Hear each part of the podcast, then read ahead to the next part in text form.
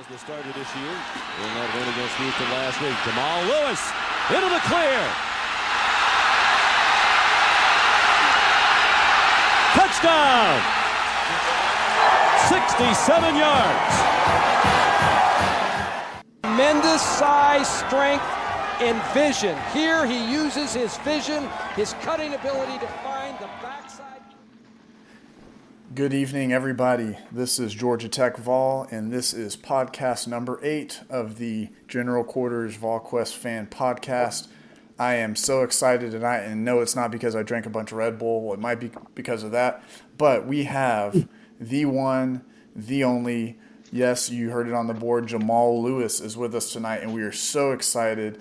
I cannot believe it that uh, such a Vol legend and an N F L legend, I mean, just all the the records that he has, Super Bowl champion, Pro Bowl, All-Pro, Offensive Player of the Year, M V P, rushing yards leader, all-decade teams in the N F L two thousands, you know, Ravens Ring of Honor. I mean, goodness gracious, this guy, you, you've got an award, he's, he's won it. And he is a V F L, which is most important of all. So we're so excited tonight. Again, I am your chat host, Georgia Tech Vol. We've got the same group of Uh, degenerates with us. So if you guys want to go around the horn, and we'll get into talking with Mister Jamal Lewis. P T C, you want to start it off, my friend? Yeah, this is P T C Vol, your Southside suburb expert on the G Q. Happy to be here and extremely honored to be here with Jamal Lewis. Pounding Thrill, what's up, my friend? All right, glad to be back. Really excited about uh about this podcast. Thank you for being on, man. And uh, the man who has been absent for a number of weeks, I think he's been uh, playing Wedding Crashers or doing bachelor parties or something, Power T. It's great to be on the podcast today. I'm honored to be on with a Vol legend, Jamal Lewis, uh, one of my childhood heroes, um, and really excited to talk about some Tennessee football and, and hear what this V F L has to say. Got a great, great podcast today. Oh, it's I'm so, so, so excited. And actually, pretty sure I have a thirty-one jersey uh, back at, or at least at my dad's old house. I don't know where you put that one, Dad, but uh, we'll, have to, we'll have to talk about that off of off the podcast. And then last but not least, Bleed Orange, the man who helped get us connected to Mister Jamal Lewis. My dad, you know him as Bleed Orange twenty-three. Dad? Hey, guys. Uh, happy to be here and excited to uh, have Jamal on as well. Uh, Maybe I'll make him feel better. As a, uh, I appreciated watching him as a running back as a younger man. How's that sound? Instead of growing up watching him. Uh, but uh, but yeah, uh, I I know uh, how uh, Georgia Tech Vol was excited when uh, Dad produced the uh, number thirty-one jersey for him in the, in the Tennessee Orange. He was excited about that. Oh yes. Awesome. So thank you, Jamal, for joining us. We're we're so excited and. Um, You know, obviously Tennessee's been going through some ups and some downs, but uh, when you think Jamal Lewis, there's a, a sense of pride as to how you performed in, in the Big Orange, and, and uh, we're just so proud to, and excited to have you on the podcast. So we're going to go through a couple questions, some from the group here, and then also um, the VolQuest board. Um, they put some questions in as well that we were going to ask you. So um, really, I just want to start this off from, there's actually an I Bleed Orange eighty-six. He wrote in a question that he had for you, and he wanted to know what, what uh, recruiting was like uh, when you were being recruited to Tennessee, and also why did you choose the University of Tennessee? Because obviously you were a national prospect out of the state of Georgia. Um, how, how did that whole process uh, turn out for you? Hey, uh, first of all, I want to say thanks for having me on, you know, the podcast. Uh, It's an honor to be on with you guys. Um, but yeah, man, the recruiting process, it was um, it was kind of long and strenuous. You know, I chose my top five schools, which were Michigan, Nebraska, L S U, Tennessee, and Texas. And um, I really wasn't even going to even visit Tennessee. That's the crazy part about it. My uh, high school coach, he just, he said, man, why don't you go up the road and go to Tennessee and check them out? He said, at least you don't have to fly, you can drive. And this, that, and the other, and uh, Peyton Manning, you know, he might be staying or whatever. So, um, you know, the whole process is a lot of letters, uh, a lot of calls from coaches and visits to your high school for them coming by to actually, you know, uh, see you and, and talk to you and and, and, and kind of just just just put their eyes on you and watch you in practice and certain things like that. But there was a lot of days, you know, my junior year, senior year, uh, sitting in class and, you know, somebody would come into the classroom and the University of Alabama would be there. You know, U S C is there. You know, they're coming by the school and everything else. So it's kind of overwhelming. Uh, but at the same time, you know, after visiting my first, you know, schools, uh, Michigan, Nebraska, and L S U, um, and then going into Tennessee, it was just something was just different. Um, you know, nice facilities. Um, the coaches uh, were just like genuine. You know, uh, Coach Gardner actually recruited me uh, from Tennessee, but after meeting him and Coach Fulmer and uh, coming in and meeting Coach Cutcliffe at the time uh, and just being around those guys, I just felt like family. Um, and I can remember being at, at a recruiting uh, deal when I was on campus, and and uh, Peyton Manning was there, and my dad just asked him, you know, he said, "Are you going? Are you staying or are you leaving?" You know, and he said, "I'm announcing tomorrow, but I'm going to stay." And my dad looked at me and he said, "You're going to come here." And so I was like, "Hey, there, there it is," you know. But uh, but I is. think it was hey, it was a great it was a great choice, and um, you know, I'm happy I made that choice, but. You know, I feel like everything I thought it was going to be, it actually was, and even more. So, uh, it, it was, it was, it was a good process. Wow, that's, and again, ladies and gentlemen of, of VolQuest, and I don't know how, how much if you even read or know of VolQuest, uh, Jamal, but uh, you know, we again we think uh, so high, you're heroes, a hero to us. It's it's just incredible. Yes. So it's cool to hear these kinds of stories, and it. You know, for VolQuest, we, we make a joke. We say that's nine ninety-five because that's like the monthly payment to be on the board, and uh, that's nine ninety-five to hear a story like that. And it's interesting too. And I wanted to just get your take really quickly. You know, the recruiting nowadays versus, you know, in the kind of the later nineties. You know, there wasn't the social media where you could, you know, direct message people on Instagram and Twitter. You know, you had to do the coaches had to show up at the the schools. You had the the you know writing letters and phone calls. What you know you see some differences or any similarities between the two as well? Um, there's some some differences, but I think the biggest difference is social media and how a kid is able to actually expose himself and uh, put more footage out there of himself, um, you know, on social media versus when I was playing, where or coming out. You know, the coach had to come by to school. Um, uh, you know, you had to send in, you know, your your your your your highlight reel or game film or whatever to two colleges or two schools so they can actually see you. Um, camps and combines weren't even that big at the time. There was a few of them out there, but that was how you was going to get noticed. You know, by going to a camp and showing out and, and just and trying to stand out. You know, um, but nowadays. You know, it's a lot of ways for these kids to actually get exposure. Um, they're going to these combines, they're going to different camps and things of that nature so they can try to stand out. And also media, you know, media now uh, writing about kids and publishing articles on kids. So now it's, it's highly searched and things of that nature. So these coaches can actually get get information and data on these kids. Uh, but all in all, before a coach actually recruits a player, he has to go see him in person, talk to him, watch him in practice, talk to the coaches about him, talk to the teachers about him, just to kind of figure out what type of person the kid really is. So all in all, the coaches still have to come see the kid. Hmm. Very cool. Power T, I think you had uh, had a question. Uh, yeah, and hey, Jamal, this is the Power T. You were talking about social media and kind of the – the extra exposure that kids can get now, but you know, they're everybody's always talking about the positives and the minuses of social media. And I just want to ask you, it, had social media been around when you were a top recruit, what would have been your feeling or impression of, of people, fans tweeting at you, interacting with you? Um, and, and how do you see that playing out with the current crop of recruits today? Because obviously recruits ask for a lot of followers, but there's there's pluses and minuses to that. And I just want to get your thoughts on it. Well, I, I think that it's it's more now, um, you know, with social media, it's, you know, like you said, these kids, they want likes, they want you to share their their their content or their footage or whatever that they might be posting.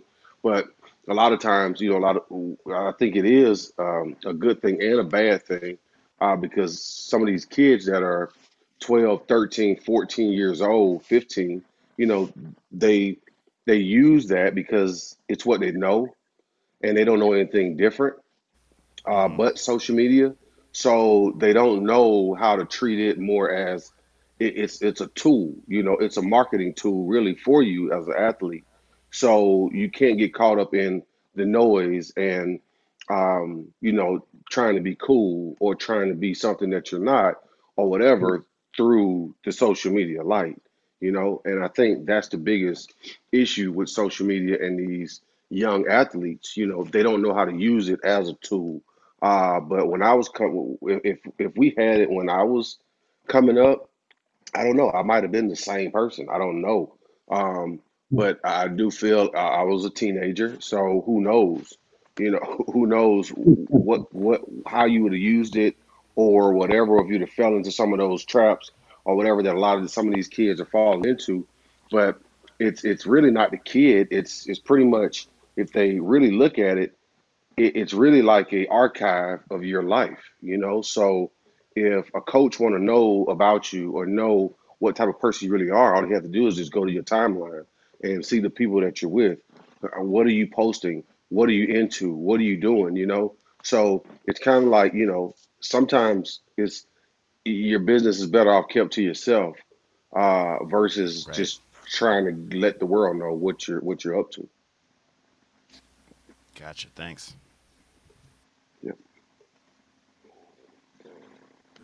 Yeah, no, it's all uh, P T C, man. I know you had a couple uh, you wanted to throw out here to the group. Absolutely. Yeah. Again, Jamal, thanks for being on.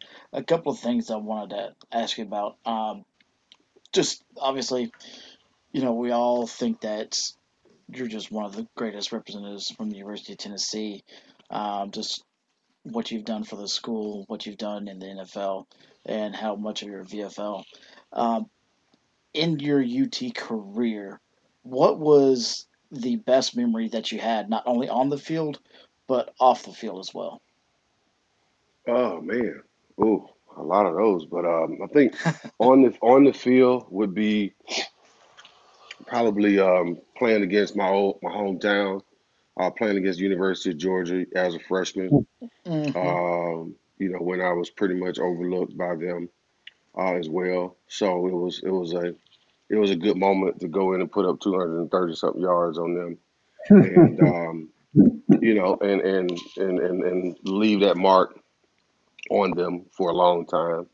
Um, but I think off the off the field, off the field, I don't know. I think, you know, being a roommate with Al Wilson, um, that, that's. Uh, That's that's a a lot of off the field memories right there. So uh, you, you know, but, but, but he was a he was a leader, you know, and, and being able to live with somebody like that and kind of follow his lead, and you know, just be around, you know, greatness like Al was. You know, it was uh that was probably a, you know, my I probably got a lot of moments, but at the same time, that was probably one of my, my off-the-field uh, moments that I, I, I remember forever, as being, you know, roommates with Al Wilson throughout through college.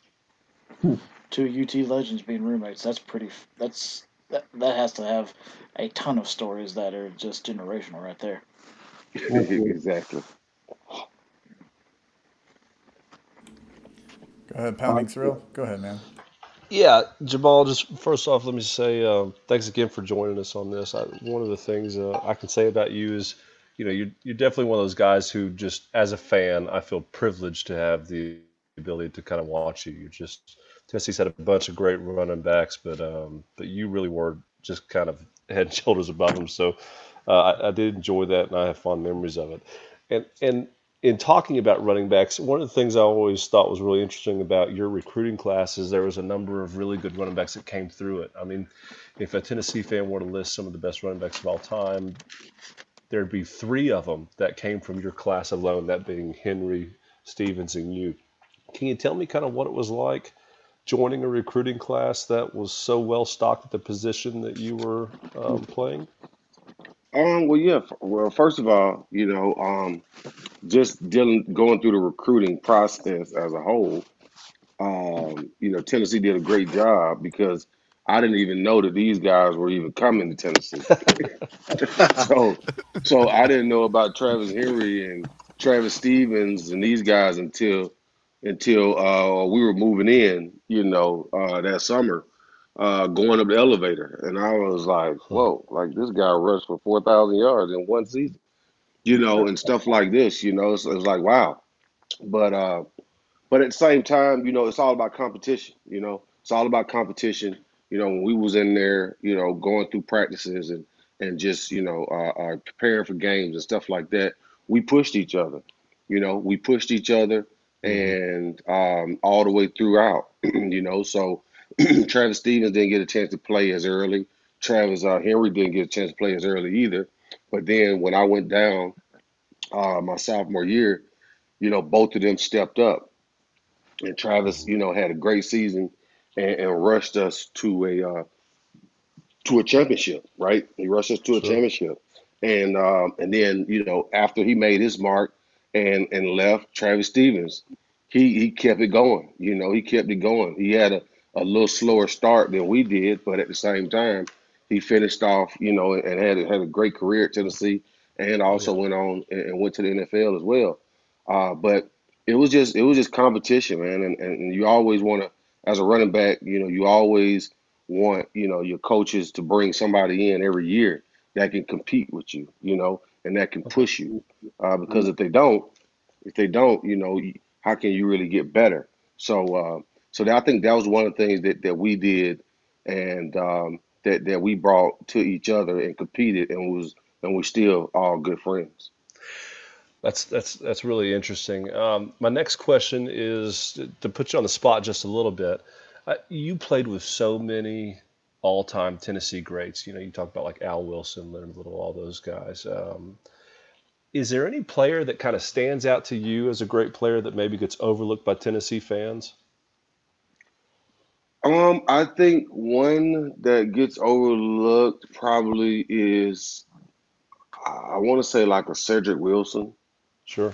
You know, Cedric mm-hmm. Wilson, you know, as a wide receiver, came in as a quarterback uh, from Memphis Melrose, um, you know, and then all of a sudden knew he knew that T. Martin was there and he was not going to get a chance to play quarterback, you know, and mm-hmm. uh, just seeing him in practice transition from that to running routes, you know, running routes with with Peerless Price and Marcus Nash and, and these guys at the time and, and and people laughing at him, you know, laughing at him because he was making a move to wide receiver, you know, and then all of a sudden he ended up being one of our better receivers while I was there. He was a great possession receiver that could catch the ball. He could run great routes and everything else, and also went on to the N F L to play wide receiver.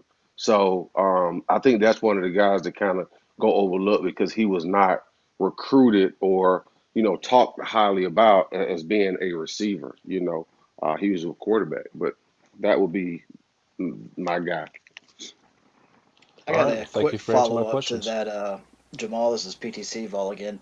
We've got a guy on our team right now that's like that, Jauan Jennings, recruited as a quarterback, and he's a receiver now. And he is easily one of the hardest uh, working receivers we've got. And he has got that, what we all call that dog in him. Uh, same same situation there that you see that you, that we had with Cedric? Oh, yeah, def- definitely. Definitely, yeah. He was a hard worker. Um, you know, just was going to just was gonna get out there and get after it. And uh, just had those instincts and just had heart, you know. He had heart. And And that's what you have to have. And I think I think that's what Jennings has as well, is that fight, you know, to go out there and m- make the play that needs to be made, that needs to be made, you know, standing up and, and being a leader. And, uh, and and those guys are the guys that, you know, you see them doing it on the field. But at the same time, those are the guys that are getting after it in the weight room, uh, that are getting after it in meetings and things like that, and, and, and standing out, you know, because they're constantly trying to learn and just want to perfect the craft and be great.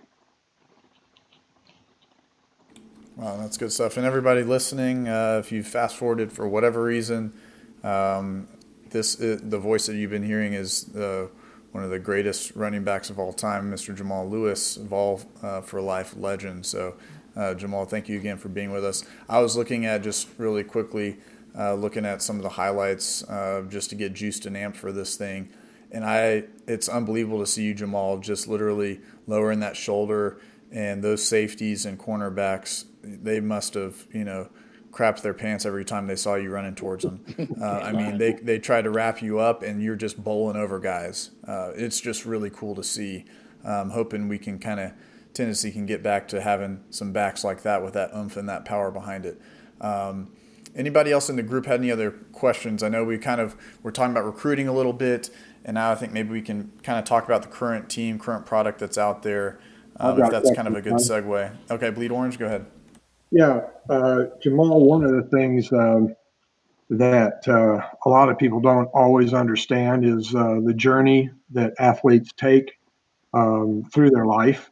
And, uh, you know, you uh, have some very interesting stories and compelling stories about how you got to Tennessee and some of your early childhood memories of uh, even a drug dealer uh, telling you to, to stay away from uh, what he was involved in. Can can you tell us a little bit about that for some of these fans out here, and and uh, how you kind of uh, rose out of the ashes of, of those early days? Well, yeah, man. You know, where I grew up at, you know, Southwest Atlanta, um, which which now is is, is being redeveloped, and and you know, um, you know, things have changed uh, a lot. But but you know, growing up in the inner city um, is is very challenging. Uh, as a kid, you know, um, mm-hmm. when you're having to, you know, like like like I've said before, you know, just drugs are all around you, um, uh, addicts are all around you, uh, prostitutes and and just just just hustlers, and you know, just it's everywhere. You know, it's all around you. So how do you stay motivated? You know, to to to keep pushing on and keep going on and and want better and more for yourself. You know, when you constantly see, you know, uh, um, the world around you and you don't see anything different. Uh, but at the same time, you know, I had people um, like, you know, some of the pe- older guys, you know, around the way that were, you know, like they saw more in me versus being, you know, a hustler or, or standing on the corner selling drugs, you know, or being a peddler out here selling drugs, you know. So, you know, mm-hmm. those were the guys that basically said, hey, look, you know, you don't touch nothing, don't do nothing. And, you know, you need some money, you know where you can come. If you need anything, whatever, you know where you can be. And Ooh. When you got people like that around you, even though, you know, they, they, they, they are, you know, in the community and a product of why your community is what it is. But at the yeah. same time, you know, when you're on that path and it, it, you can easily be taken off that path, uh, you know, um, it, it's just, It's it's it's honestly it, it's just, you know, it's just motivating to just keep going and keep going. I remember, you know, my, my niece, you know, at the time I was about fifteen years old and she was getting kicked out of her house, you know, and mm. I was just like, you know, like as a fifteen year old, like, you know, I don't want her to ever go through this again, you know, and mm. things of that nature. And that it, it motivated me, and getting letters in the mail and saying, you know, it, for me, it was either going to the military or or it was, you know, playing football. So if I wasn't going to get a scholarship playing football, then I would have I would have most likely been in the Marines, and I would have been uh, in the military, because that's what my dad was, a Marine. So that's what I, I always wanted to be. Um, but at the same time, you know, football worked out, and and I wanted it to work out. And I was the I was the kid that was getting up at seven in the morning to go run laps. You know, I was a kid that was staying late in the gym, Uh, getting extra reps and, and working out more, you know.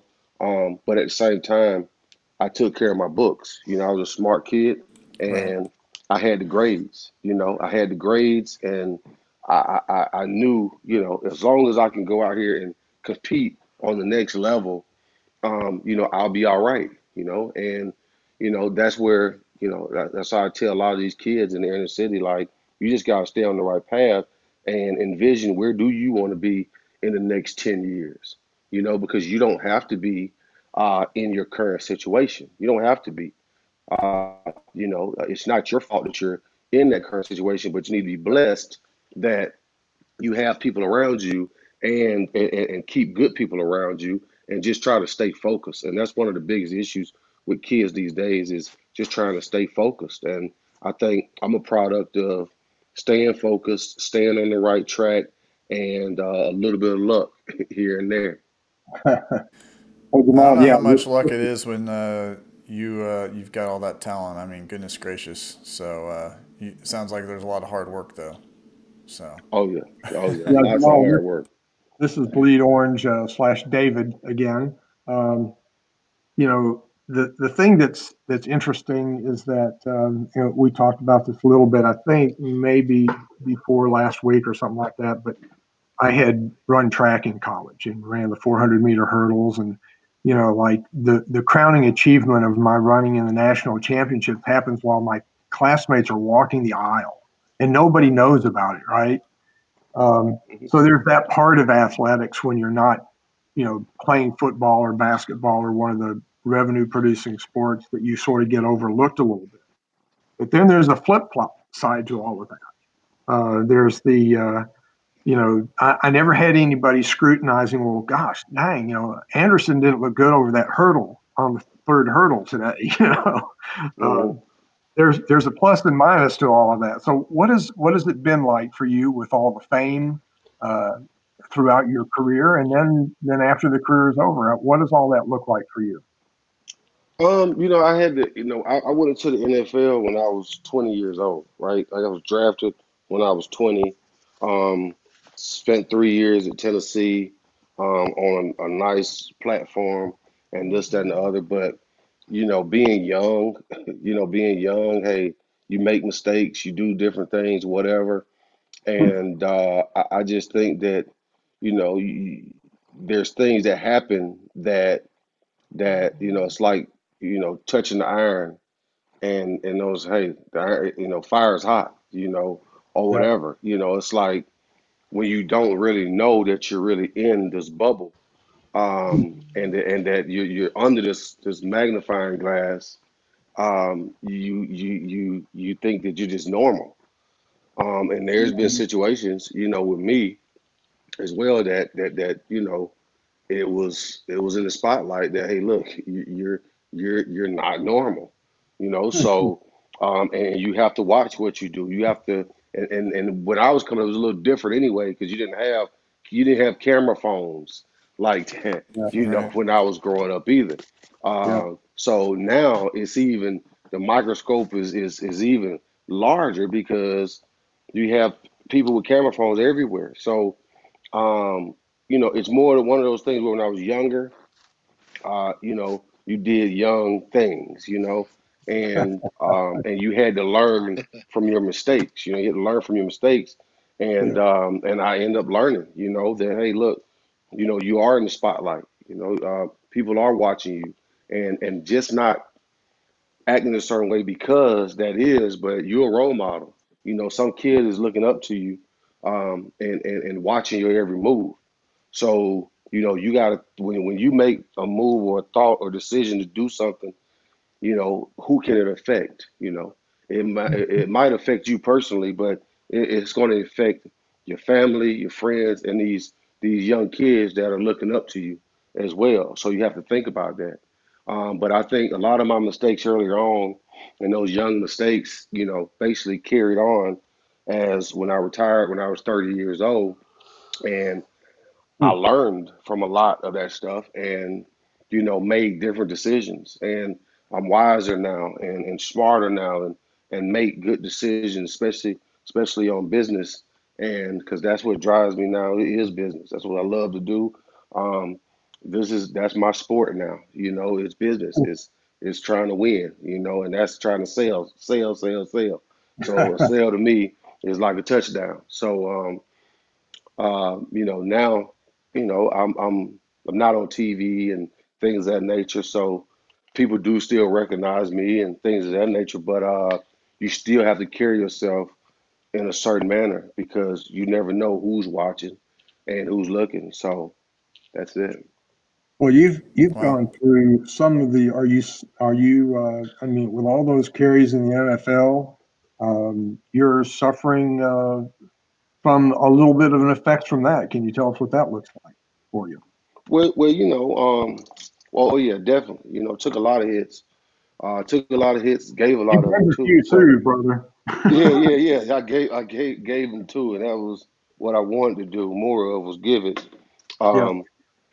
But yeah, you know, I, I ended my career on concussions. You know, I got hit in, um, I think, uh, the last five games of the two thousand nine season. You know, I was on injury reserve because I, I took a bad hit or whatever, but that was it, you know. And a lot of things that I was going through at the time for about ten weeks straight, you know, earlier on and while still playing was, you know, concussion, you know, symptoms, and because I was suffering from, from post-concussive syndrome.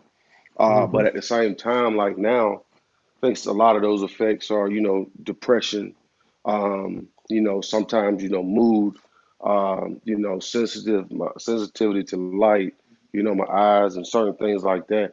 Uh, mm-hmm. But it's all about knowing, you know, it's all about knowing um, mm-hmm. because depression, you know, it is an issue, you know, and it is an issue in in men, you know, so uh, because men are very masculine and supposed to be a certain person. Um, so it's hard for men to actually uh, talk to people about their problems and what they're going through and things of that nature. But what I've learned, you know, with dealing with what I deal with every day uh, from a depression standpoint is, you know, you have to talk to people. You have to have people around you, your friends, your wife, your significant other, or your kids, or whoever, your family, your support system that you can go and talk to and let them know how you're feeling or uh, let them know what's going on with you. Uh, if you can let that out, it makes you feel just that much better, you know, versus just holding it in. So um, that's one of the things that not just me, but a lot of athletes that I've talked to since I opened up about, you know, depression and the things that I deal with on a day-to-day basis. That's what I, I, I get from a lot of guys that are my colleagues um, that are former, you know, N F L uh, players, you know, that took a lot of hits. But it, it's all about knowing that, you know, you're not alone um, and, you know, you just need to talk to somebody. And that's one of the main things that I deal with on a day-to-day basis is depression. You may not get one hundred thousand dollars, but if we can close this one deal we're working on, I'll come down there and applaud you. How does that sound? Yeah, exactly, right? Hey, hey, a win is a win. That's it. I need that win. That's true. What was it like running through that T the first time? Oh, wow. That was um, running through the T for the first time. I didn't know what it was about. I didn't know the history. I didn't know anything. And I just know I am – about to get ready to go out and play against uh, a team. I'm going to be on the same field with Peyton Manning, Leonard Little, and all these guys. Mm-hmm. And it, it's one of those, you know, I was overwhelmed. You know, we had pre we had pregame pre pregame meal, and they had spaghetti and potatoes and steaks and pizza and all this stuff, and and I ate like a pig. So I knew I was. I had the thought that I was not going to play at all. So I ate good, and I just know I was, um, you know, going over to the stadium and, and all of this stuff going on. And then they formed this, the band formed the T, and then we just ran through it, and the crowd goes wild. And I was like, wow, this is this is amazing, right? I'm like, this is amazing. Um, and you got one hundred six thousand people out there, and it's a sea of orange. You know, it was just uh, – overwhelming, man. And uh, I, I just remember sitting on the bench my first game and, and coach saying, Jamal, you're in. And I was like, what? I'm over here stuffed, and now I got to go out here and actually run the ball? like, like, it's showtime. Okay, all right, here we go. So, um, but it was a uh, it was an experience. And I must say, uh, even today when I go to some games and, you know, and run through the T or see them actually come through, it still just gives you chills every time. Awesome. I'll tell you, it gives me chills. This is P T C Vol. I've never run through the T, but every time I see it, it gives me chills. Oh yeah, oh it's, it's a good it's a good thing. Oh yeah, and Jamal, this is the Power T. I want to jump in here. I want to first, you know, I know you were saying that the, you know the cameras aren't on you anymore, and you know the lights aren't on you anymore, but you know you're still a role model to many in Vol Nation, and you speaking up about what you're dealing with is it's it's courageous, and it gives a lot of people hope and the confidence to do it themselves. So I just want to start out by saying that. Um, But uh, just transitioning to the um, to this current team, I want to get your thoughts on, um, you know, we talk about the talent gap that, that Tennessee football has gone through on this podcast quite a bit uh, from your years and the years after that to now, um, after the Derek Dooley and Bush Jones years. And we wanted to ask you if, if you see any pieces on this current team that kind of give you glimpses of the level of talent that you played with or that the, that the teams had that you played on. Um, and if so, what players on this current roster impress you? Um, oh, no, that's put me on the spot. um, I, I, I, man, I don't, I don't know. I, I, you know, like Jordan, um, you know, the running back, uh, uh, Jennings that you mentioned earlier. Mm-hmm. Uh, but I, I just, I don't. Nobody just stands out. You know what I'm saying? Nobody just stands out. And I think, honestly, with, with good coaching that I know Pruitt is bringing, and I've seen him coach, he'll get that out of some of those players, some of them. He's not going to get it out of all of them, but he'll get it out of some, some of them. But the biggest thing, the gap is, you know, the talent that Butch brought in when he was here, you know, and it's not S E C-style caliber players, you know, hmm. you know. We're used to having, you know, no less than a three-star. Wow. You know, you had yeah, yeah, you had four or five-star guys that was coming in, just and it was recycling over and over and over again. And now it's just like when you watch the games, it's just we lack we lack speed, you know, we lack hmm. speed, we lack power, um, we lack that strength. And that dominance, you know, on the, the front line, uh, on the back end, on, on defense, you know, the wide receiver core, you know, you just there there is nobody that you can just say, hey, I know that this kid right here, he's going to go and win his one-on-one battle ninety-five percent of the time. Yep. You know, and, and when you can get a team where now – you can say you got eleven guys out there on the field and they're going to win their battle ninety-five percent of the time, then you got a championship caliber team. And, mm-hmm. and and those are the type of players that you have to go out and get. And they need to be able to be dominant, you know, and um, that's that's pretty much it. But, like, on the current roster, I just don't, you know, Jordan, he looked good, you know, running the ball. Um, the, the kid uh, from Memphis, uh, the running back, uh, what is his name? Uh, Banks. Banks, Jeremy yeah, Banks. Banks. Banks. I like I like Banks. I like Banks as well. Um, and even uh, the even the, uh, the the the quarterback that came from Stanford, I forgot his name. Um, Keller Chryst. Ke- yes, yes. Chryst. You know he, I liked him. You know, even in practice watching him, I liked him. You know, I liked how he, you know, just his deli- his delivery and everything. You know. But at the same time, it's still, you know, it's just like when I watch running backs nowadays in the N F L, I'm like, you know, some of these guys are just the same old guy. There's nobody like just dominant, you know, like Gurley is dominant, but those kind of backs, those kind of guys don't come around that often, you know, and I think that that's what we got to get back to. I think Pruitt will, will bring that and, and, and what he knows and the scheme that he runs. Which is, hey, look, we're going to play some power football. We're going to run the ball, and we're going to throw the ball and not make mistakes, and we're going to play good defense and get the ball back for our, our offense, you know? Gotcha. And that, that's a great segue into my next follow-up question that I have for you is, is we see the talent gap. We see where this team has to get to. Um, you know, recruiting is the lifeblood of a program, but I also wanted to ask you, what other necessary steps do you feel um, this coaching staff, this team needs to take in order to, you know, beat Vandy next week, and, but and then get us on track and get this train moving? Uh, and then, what are your thoughts generally of the coaching staff uh, and this current team and the status of the program as a whole? Um, I think, you know, to answer your first question, I just think that we just need to uh, go out and, and just just play, you know, just play lights out and, uh, and and minimize the mistakes. You know, that's it. Minimize mistakes and, you know, going into Vandy, hey, find out who find out who who who wants to fight, you know, find out who wants to go, you know. Um, that's that's what you really have to do. You got to find out who really wants to play, you know, football. You know, um, I think there's not too much they can do now going into this game, um, but at the same time, just minimize the mistakes and and just go out there and get it done. But going forward, I just think it's recruiting, recruiting, recruiting, recruiting, recruiting.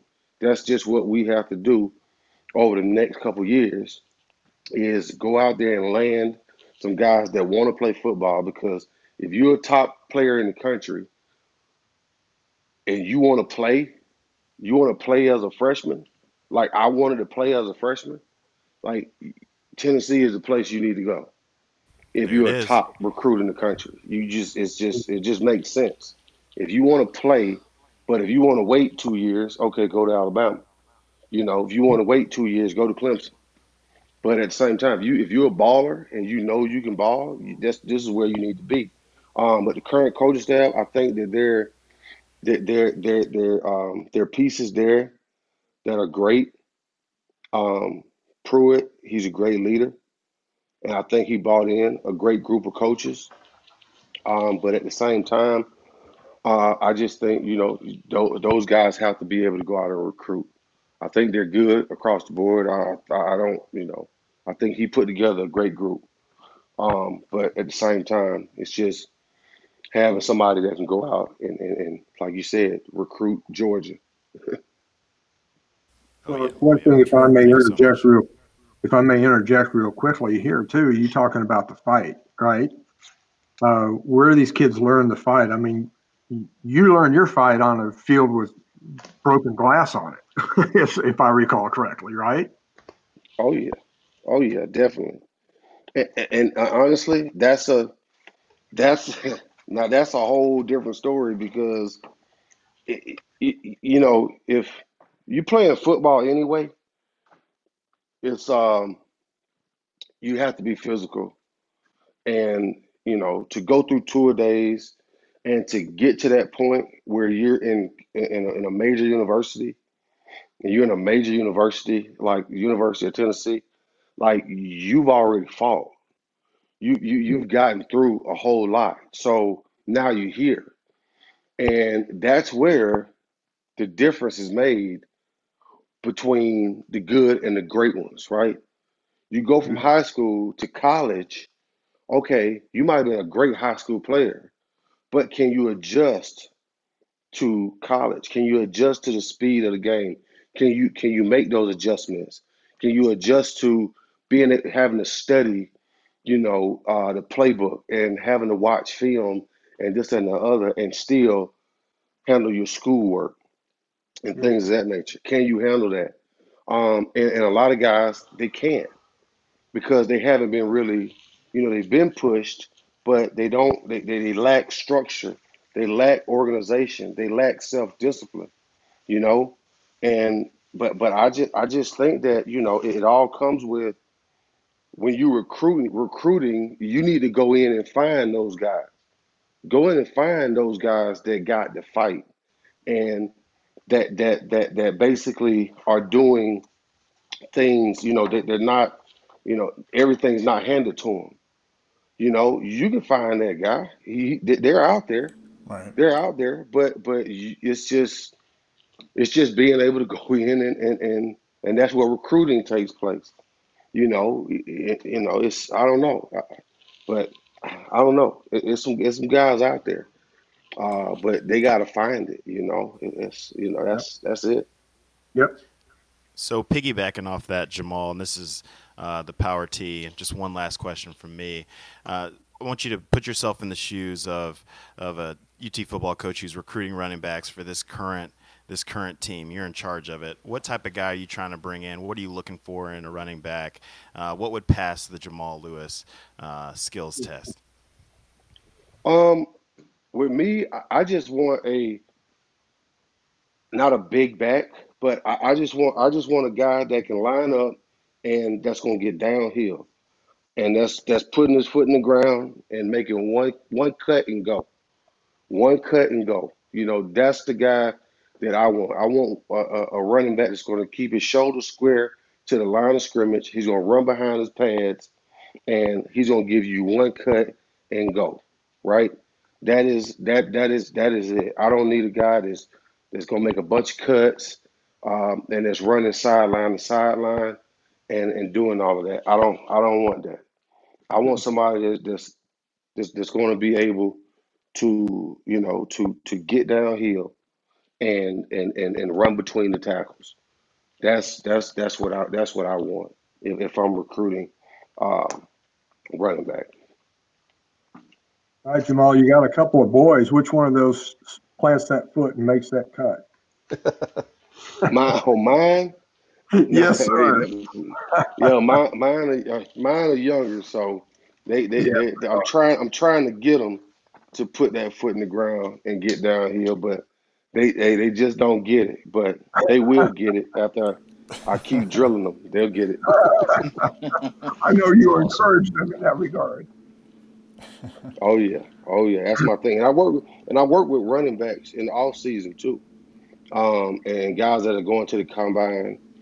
Um, that are coming out of school um, or whatever and trying to go to the draft.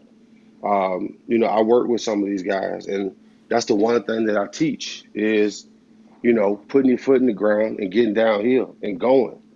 Um, mm-hmm. And you'd be, you'd be surprised at how a lot of these guys, they, they haven't even been taught this stuff. They haven't been taught how to really run the football, you know. Mm-hmm. Um, It's like, you know, somebody just told them, hey, just take the ball and just go, you know, and, and you can't do that. You know, it's an art to this. Um, but, you know, it's, you know, they got to be taught it. So. Very cool. Very cool. Well, Jamal, again, uh, this is Georgia Tech Vol. Um, we are just thrilled and honored that you took uh, your evening to spend some time with us. And uh, we thank you so much for answering all these questions. I mean, we had some laughs and, and heard some insider information on your time at Tennessee and, and a little bit on your, your time in the N F L and beyond. And um, do you want to do any, any plugs for what you're doing right now? Or you said some of the, the side stuff you're doing with uh, N F L prospects. You want to speak to that before we let you go? Um. Well, yeah. It, well, I'm. Well, I can. Um. Uh. I guess I just. Uh, You know, I work with some guys, you know, whatever, in the off season with X P E Sports, which is my trainer. They used to train me. Um, but at the same time, right now, I got a platform called Showcase Sports uh, that I'm launching uh, December first. Uh, that's all about, you know, putting these high school kids through skill-based challenges um, uh, so that, you know, they can get noticed and recognized uh, by college coaches and, and, and scouts. Um, and, and, you know, we're putting together these challenges uh, for them um, just so, you know, it, it shows these coaches, you know, and it's challenging them to do things the right way and to run the ball, catch the ball, throw the ball, uh, block or tackle, whatever, the right way. And uh, and, and just you're really training them um, through doing challenges. Very cool. And whatever we can do to help spread that word, we definitely will. So. Also, what uh, Jamal talked a little bit about uh, the exhibit side of things, the Southeast. Oh, yeah. Well, Southeast Exhibits. Yeah, Southeast Exhibits is my company, um, and we specialize in trade show uh, exhibits and um, anything from promotional items and things of that nature. So we, we build, we design trade show booths. Uh, you know, we set them up. We break them down. Uh, we do shows pretty much all over the country. Uh, we're like a third party. Our group that comes in and, and builds companies' booths, you know, that's trying to display their product and sell their product and showcase what they're doing. Uh, we help them, you know, with that experience and to put that experience together. Uh, we also do signage as well. You know, I did uh, signage at uh, I did about eighty percent of Mercedes-Benz Stadium here in Atlanta, uh, home of the Super Bowl uh, this year, and also SunTrust Ballpark as well. So overhead signage, digital signage. Anything, you know, in that in that arena, uh, we we do. But um, Yep, Southeast Exhibits and Events. Wow, and not not only is he a good running back, but uh, he's a heck of a salesman, it sounds like. Oh, yeah, I try, I try, I try. Yeah, he was constantly on the move, but unfortunately he did a lot of that stuff before we met. yeah, yeah, absolutely, absolutely. Well, wonderful. Well, again, we appreciate you so much for being on. And, um, you know, like I said, you know, if uh, you want to do a hibachi dinner one night or a Chipotle, it's on me. So thank you so much, Jamal Lewis, true Vol for Life legend. And anytime you want to be on here, we'd love to have you. Seriously, it's just, it's been such an amazing night to have you on with us. Hey, absolutely, man. I appreciate you guys having me on, and, and good luck with everything you guys are doing. And I'll try to get you some more Vols on here. Oh, my goodness. We we would so appreciate that. That would be so, so amazing. Uh, All right. You have a good evening, Jamal. Thank you. Okay. You guys do the same. Jamal, take care. Thank you, Jamal. All right, man. Thank you. Bye-bye. All righty, everybody. So uh, Mister Jamal Lewis um, is – leaving us now, and that was, I'm still kind of coming down off of the high of that. Um, dreams do come true. Dreams, dreams do come true. Do come true. They do. They uh, do. That was... you, you don't know how many times I ran through the uh, ran through the hole pretending to be Jamal Lewis when I was like, well, I guess would have been like ten, yeah. ten, eleven. Um, and a big shout out to Bleed Orange for setting that up. Yeah, oh, thank yeah. you. Thank you uh, so you much. Know, I appreciate that. You know, Jamal's one who, I mean, I, I'm telling you. Yeah, we are he, still recording, by the way, so everybody still right. gets to listen to us. So just letting you guys Under, know. I understand. He, that's why I want to give Jamal all the credit in the world. When I mentioned it to him, he didn't hesitate for a second. He was wow. all in and, and excited about, you know, doing this for the Tennessee fans, and and uh, really appreciate his effort tonight being in. And some of these things that I mentioned, the questions that I asked, some of that came out of conversations that we've had from some other stuff. But, uh, yeah, it was awesome having him on, and and uh, we look forward to having more of his friends. I know. That was that, that was cool to hear that as well. And, again, I just um, – I've been nervous for job interviews and things like that. I don't want to say nervous. I was so amped for this. Um, this, again, kind of, you know – we're not experts at this thing, right? We're just Tennessee fans. And we had one of yep. the, the biggest legends, one of the top running backs in the history of the University of Tennessee on. It, it just is so cool um, to have the opportunity to talk with him. And I wish we could have even had more time to hear more stories, right, of, you know, insider stories. But, you know, I thought it was funny, too, when he and his dad were hearing about, you know, they already knew the Peyton decision before he went out on you know, television and everything. I thought that was kind of cool. And they're like, you're coming to Tennessee. Uh, so that was, that was pretty fun. Um, and then also the story about how he ate all that food before the first game and ran out and, and yeah. you know, got put into the game. I wouldn't be able to move. Oh my gosh. That is so funny.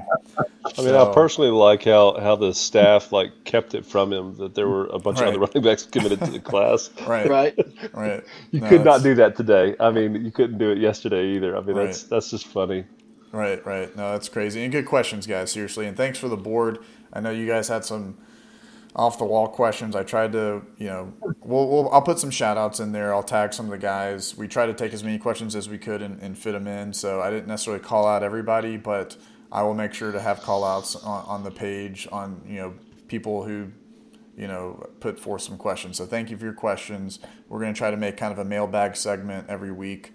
Um, just to have everybody's input as much as possible. Do we want just, you know, we're we're kind of coming towards the end of the podcast here. Um, obviously, a tough loss against um, against Missouri. They beat us fairly badly. Um, just going through the group really quickly. Let's not break it down or anything. Do you think we beat Vandy and go to a bowl? Yes or no? Just let's just go around the horn. P T C yes, Vol. This is yes. Pounding Thrill. I say yes. Okay. Pounding Thrill, yes. P T C Vol says yes. All righty. I'm saying that they've been magnificently consistent with their inconsistency, and so after a bad game this week, they should have a good one next week. I say yes. We got three yeses. Oh, this is the Power T, and we are going to beat Vandy because we have to. I think the staff absolutely understands the importance of this game, both in future momentum and in current bowl prospects. Right. And beyond a shadow of a doubt, Pruitt's had this game circled all year, knowing that the threshold for being the coach at the University of Tennessee is always beat Vandy.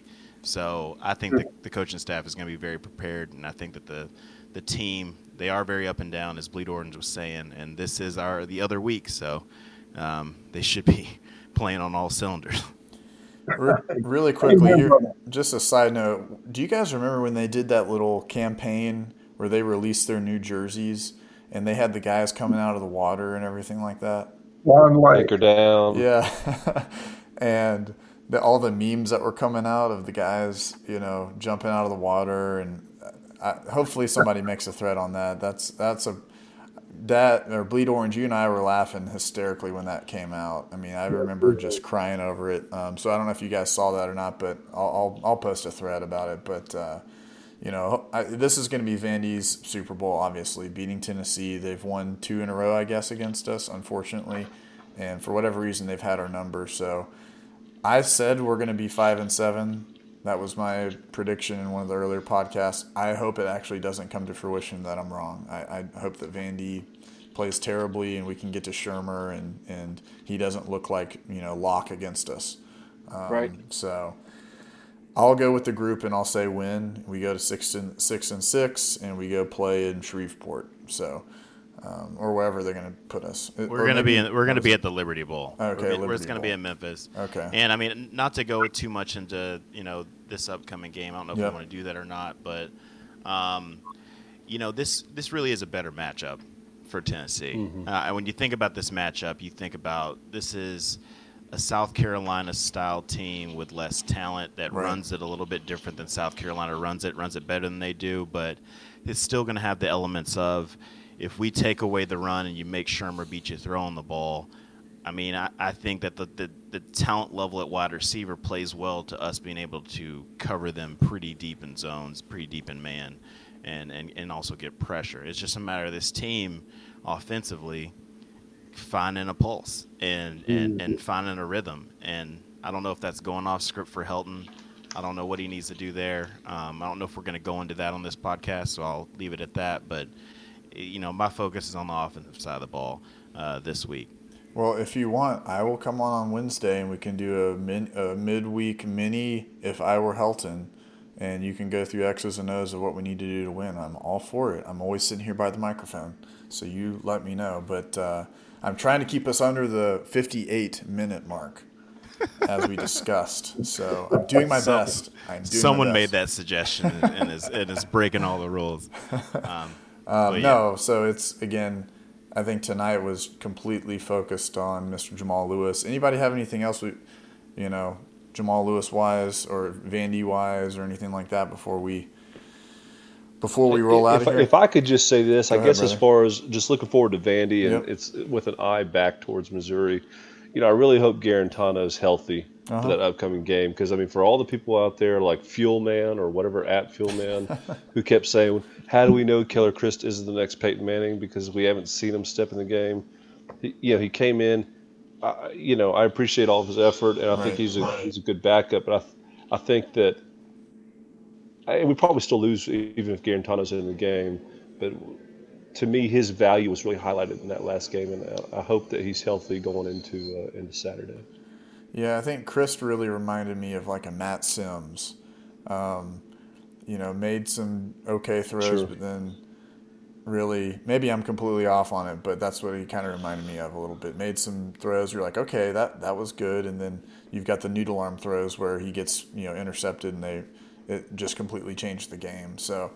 Um, you know, our our no, texting. What's up? Were were those just to bleed on? Were those noodle arm throws, or was that just miscommunication? I mean, Power T, buddy, you probably have some thoughts on that. But to me, that some of that looked like, particularly that one before the half, looked like. I mean, he's a better thrower than that. It looked like there's total commit, miscommunication between the Q B and the wide receiver. Absolutely. Yeah. Yeah, there was, and, and if I may quickly on that play. Um, You know, and this is, I'm an armchair wannabe offensive coordinator that plays a lot of Madden, so everybody knows that. um, and that's where I get all my stuff.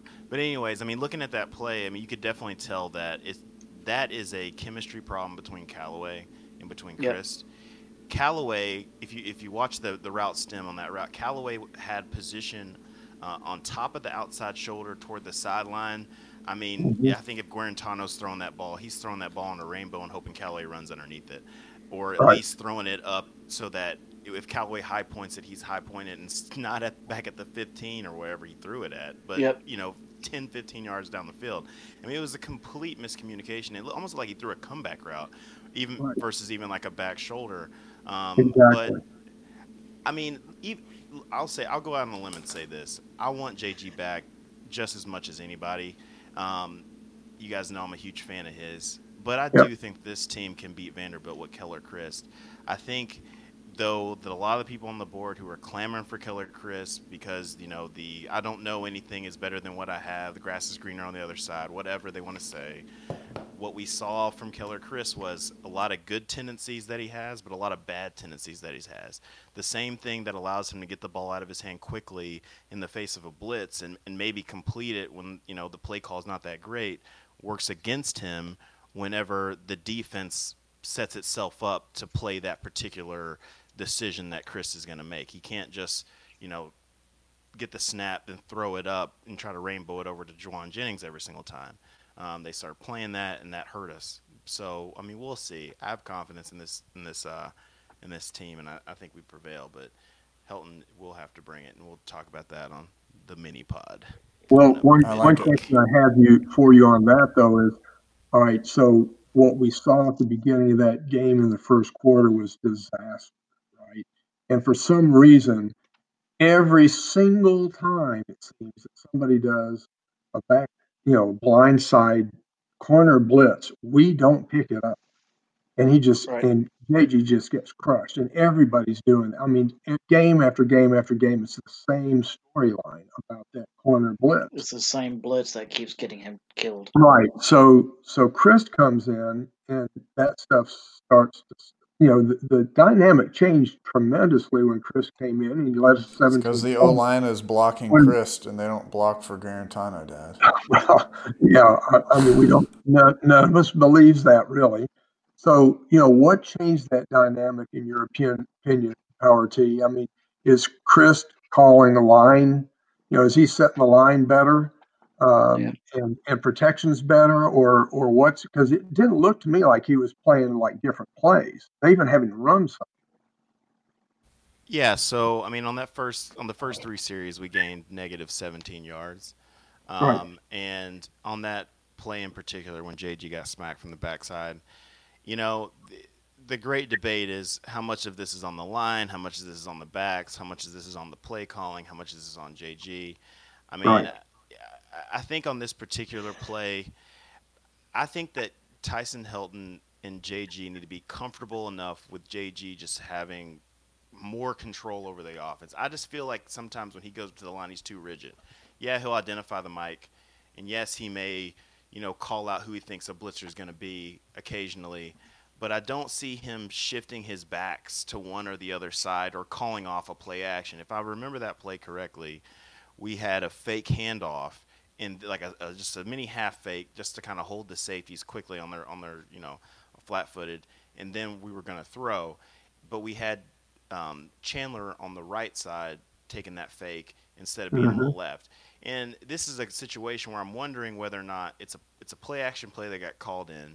So Helton's communicated to J G, we want to fake, but then J G gets to the line and he's just so hell bent on running that play action that he doesn't even think, okay, well, let me get out of this play action play, put my back to the left. That way I'll have the protection, but we'll still run the same route. I don't know. Right. I mean, I'm right. not, I'm not in the huddle. I, I can't, I can't tell.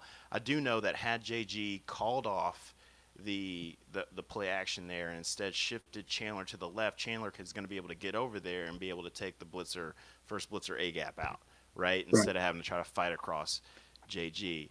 I don't know. I mean, it, we definitely did see a spark when Keller Chryst came in. And a big question that I just have after watching this game is, when Helton gets off his script, is he better? Is it a situation where is he using a script in the first two, three, first twelve, fifteen plays of a game? Is mm-hmm. it a situation where, you know, uh, Pruitt and Friend and Ozavet and Lily are communicating more after the game starts going south a little bit? Because around the fourth series, the play calling got much more balanced and it was much better executed. And yes, Keller Chryst made a couple nice throws, but at the same time, I mean, we cannot, and I'll, I'll wrap this up quick because I know I'm drowning on now, but we cannot come to the line in the first two, two, three series of the game with this offensive line and expect Jared Guarantano on his first few dropbacks to do it with play action, turn his back to the line of scrimmage, and having the play take four seconds to develop. That's just, it doesn't make any sense with this line. You're going to get that kid killed. So I don't know who, I don't know. But to answer your question, I don't know. Um, but whatever Chris does good, they need to have him be talking to J G and say, hey, man, do what he does this, and then just use the rest of your talent to be better than the rest of Chris can do. Right. Good, good uh, analysis. Telling us that you're not sure. I like it. Yeah, I, I, I just... say we go on for a couple more minutes since we're all here. Well, I think I think what Power T is saying is great, and it's there's really a lot of unknowns right now uh, when we look at these two quarterbacks, and everybody wants J G, especially with the incredible beating he's taken. We would love for him to be the starting quarterback and to. Uh, to be the star and, and lead this team for more than just this year. Um, but, you know, uh, it was odd, you know, both times, the last couple of times Chris has come in, he seems to have sparked the team, and uh, they've had some good results, and he he did lead them to seventeen points when we were just drowning before he came in. Um, but then that leveled off too. So, um, you know, that's one of the things I want to see out of him is, you know, can he maintain that throughout a game? Well, and not that's not to suggest that he starts over J G if J G is healthy. Well, I got a question. I mean, and maybe we'll go over this in the uh, Why Helton, Why, I mean, If I Were Helton uh, podcast, uh, mini podcast. But there's actually a thread really quickly I wanted to ask the group, or maybe Power T, you specifically. Um, there was a thread by Vol in, L, Vol in L A, and he says, please explain why there is hardly any screen passes used. He said ninety-nine point nine percent of all co- uh, offenses, college or pro, use the screen when the pass rush is getting to the Q B. In fact, many teams practically encourage the pass, pass rush to get the ball to the running backs that can run in space. One, I don't know where he got this fact. I've been looking for that fact, that percentage, ninety-nine point nine. Um, I don't know if that's true or not. But uh, two, should we use the screen pass more to, you know, get these guys set up, kind of like what we did against South Carolina, or does Vandy even have that mean of a tunnel screen against Auburn? Yeah, does Vandy even have that mean of a pass rush where we're, you know, I don't know. That's my question to the group. I mean, yeah. I'll well, jump this in offense, first, or go ahead, Pounding Thrill. Let me go ahead and say it then, because Power T, you're you're much better. But I, I'll just this is my layman's opinion. I.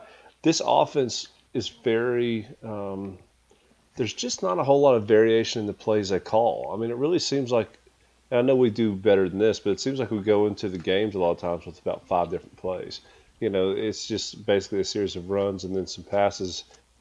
And, and you just – like there's something like a screen pass. It, it's almost like it just never even enters their thought process. So, um, I don't know. I don't do Power T's thought on that. But I think that we need to use – many more screens, and I also think we need to use draws and delayed action, um, especially given that defensive lines against us penetrate upfield on the outsides, trying to beat our tackles around the edge so much, trying. and yeah, and succeeding. Um, and, and, a, and a delayed action draw can really help um, yep. in, in those circumstances. Slows down that pass rush. I, you know, I think, I think Helton has gotten a little, you know, dare I say, shell-shocked on some of the running back screens. Um, we saw what happened against Florida. Um, a few couple, uh, you know, I don't remember all the screens we ran off the top of my head. There haven't been that many in terms of the running backs, but um, a lot of times it seems like we're not good actors in setting up the screen, whether it's the tackles and the guards holding onto their blocks long enough before releasing or the running backs popping up. I know that I think it was Tim Jordan on, in Florida just did not sell that he was going to be blocking on that one uh, screen pass that got picked off by Florida, the defensive lineman. Um, I mean, I don't know. I, I, what I do know is it seems to me that Helton just forgets the lessons that he learns from games when he moves to the next game. And I think that's just coming from a, okay, this is a different defense, this is a different personnel, we can attack these pressure points differently, and so my my game plan's different. But at the same time, in my opinion, what's more important for this offense is to do what we do well, well.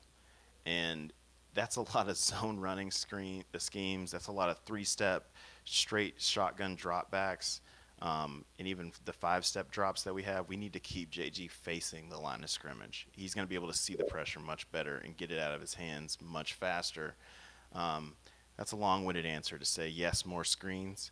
I think the wide receiver screens to Jennings, and I would even um, hazard incorporating Jordan Murphy in that. Uh, I think that would be, do well. Um, I think if you're going to use Carlin Phillips and me this week, um, I think you should have at least two or three different looks off of his reverse action, um, given that his mm-hmm. his uh, module is rather small right now. But if you do that, then I don't think you're going to have the entire Missouri defense running over to him trying to tackle him as soon as he goes into motion. And if they do, then we throw it down the backside of him. So that's what I got. Well, I think one of the things, too, is we're kind of looking at the rearview mirror at the offense, but neither Chris nor J G played defense in this game. And uh, that was a, obviously a significant issue um, yesterday. And, and good gracious, you know, you, we're losing a lot of those guys for next year. It scares me to death thinking about what we got coming up next. Well, that's that's for a couple of weeks now, Dad, once we get to the off-season podcast. But, yeah, I, I agree. And, I, you know, obviously Vandy's not world beaters on, on offense, and hopefully we don't make them out to something that they're not. But I felt like in the Missouri game we were bending but not breaking, right? Don't give up the big play, don't give up the big play, don't give up the big play.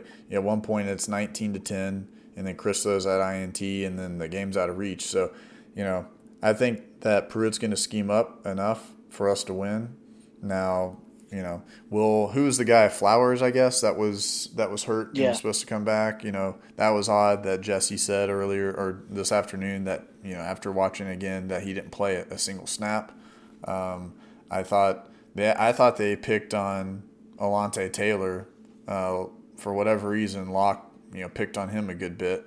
Um, and uh, that I thought that was interesting. So I hope he has a kind of a bounce back game Uh, this week. So, but that one throw that Locke had, I mean, goodness gracious, when he threw it like right next to Alante's helmet, I mean, through his ear hole, unfreaking believable. I mean, he was playing out of his mind. So, yeah, I mean, um, and the best offense should beat the best defense, right? You know, I mean, and and just to follow up quickly, and then I'll you know shut up. Um, but no, you know, don't I shut think, up. But I think you know, we, you know, Bleeding Orange, you were talking about, um, you know, the fact that yeah, Jared nor Chris play defense, but I will say I feel like this team psychologically, they need complementary football to happen positively all around them to keep playing well. Right. Right. And by that I mean the offense like just left the defense just on the line just so many times. Those first three yeah. drives just were just bone crushers to the defense. Defense holds them to three. Defense holds them to three. Defense forces a punt. And then, you know, the offense just keeps struggling and struggling and struggling. And then, you know, you get the spark with Chris, and that helps.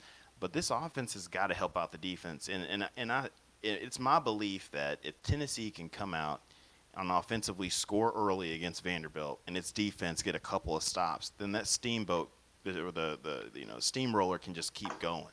And I think we really beat the brakes off Vandy. But if if we're going to have a close game if the offense comes out anemic again and we can't do anything. And because I feel like the defense is it, they're just holding on. They they just feel like here we go again. It's that kind of mentality that you're trying to force out of your team. Mm-hmm. Uh, and it's going to take a while before the defense just has the mental toughness to just say no matter what the offense is doing, you know, we're going to keep on just holding them to no points. You know, we're not at Alabama L S U six to three yet. So we've got to get some offensive production. Well, you do realize you opened the floodgates, Power T, by talking about complimentary football. That's. Oh, did you just man, make a funny? He got me. He got me. Bleed Orange got me. T. Too close, or they're too close to the pass. It's painful. It's painful. Yeah. There you go. Oh, man. Well. Here I thought I had right. credibility. No, you're awesome. You're awesome, man. No, all good stuff. Anybody else? Anything else? Uh, I think this was a good way to kind of wrap up uh, the evening. Yeah, it was a good way to wrap it up. Beat Vandy. Beat Vandy, yep. I mean, somehow we'll don't. I don't think it's going to be pretty, but we'll get there. So, Dad, are you watching at my house again? Uh, no, you're coming down here for Thanksgiving. Oh shoot, that's right. I keep. Oh shoot, you heard that first on VolQuest. You heard it first here, guys. You heard it first. Looking forward to seeing you too, son. No, I, again, I, I want to give, um, again, thank you so much to the the cast on here. You guys make this this thing run. So P T C, Power T, Pounding Thrill, Powell Vol, Vol shout out, man. I know you had some personal stuff, so we're praying for you, and we love you, man. And uh, shout out to you as well. And, and Duke and Heart's First Choice and, and some of the other guests that we've had on. Shout out to everybody for joining. Bleed Orange as well, uh, the man, the myth, the legend, getting Jamal Lewis on. Uh, thank you for, for working that. Um, great evening, guys, even after a, a terrible loss, but uh, we've got brighter days ahead. And this podcast, like I said, podcast number eight, um, we've got just our, you know, we got to put glasses on. It's, it's so bright ahead of us. Uh, again, we're now top four Uh, and most downloaded in East Tennessee from podcasts. Uh, so we're really excited about that. So everybody, thank you guys for, for all the downloads. So with that being said, everyone have a good evening. I'm going to go and get this thing uploaded to the site. And uh, go Vols. Go, go Vols. Vols. Go Vols, baby.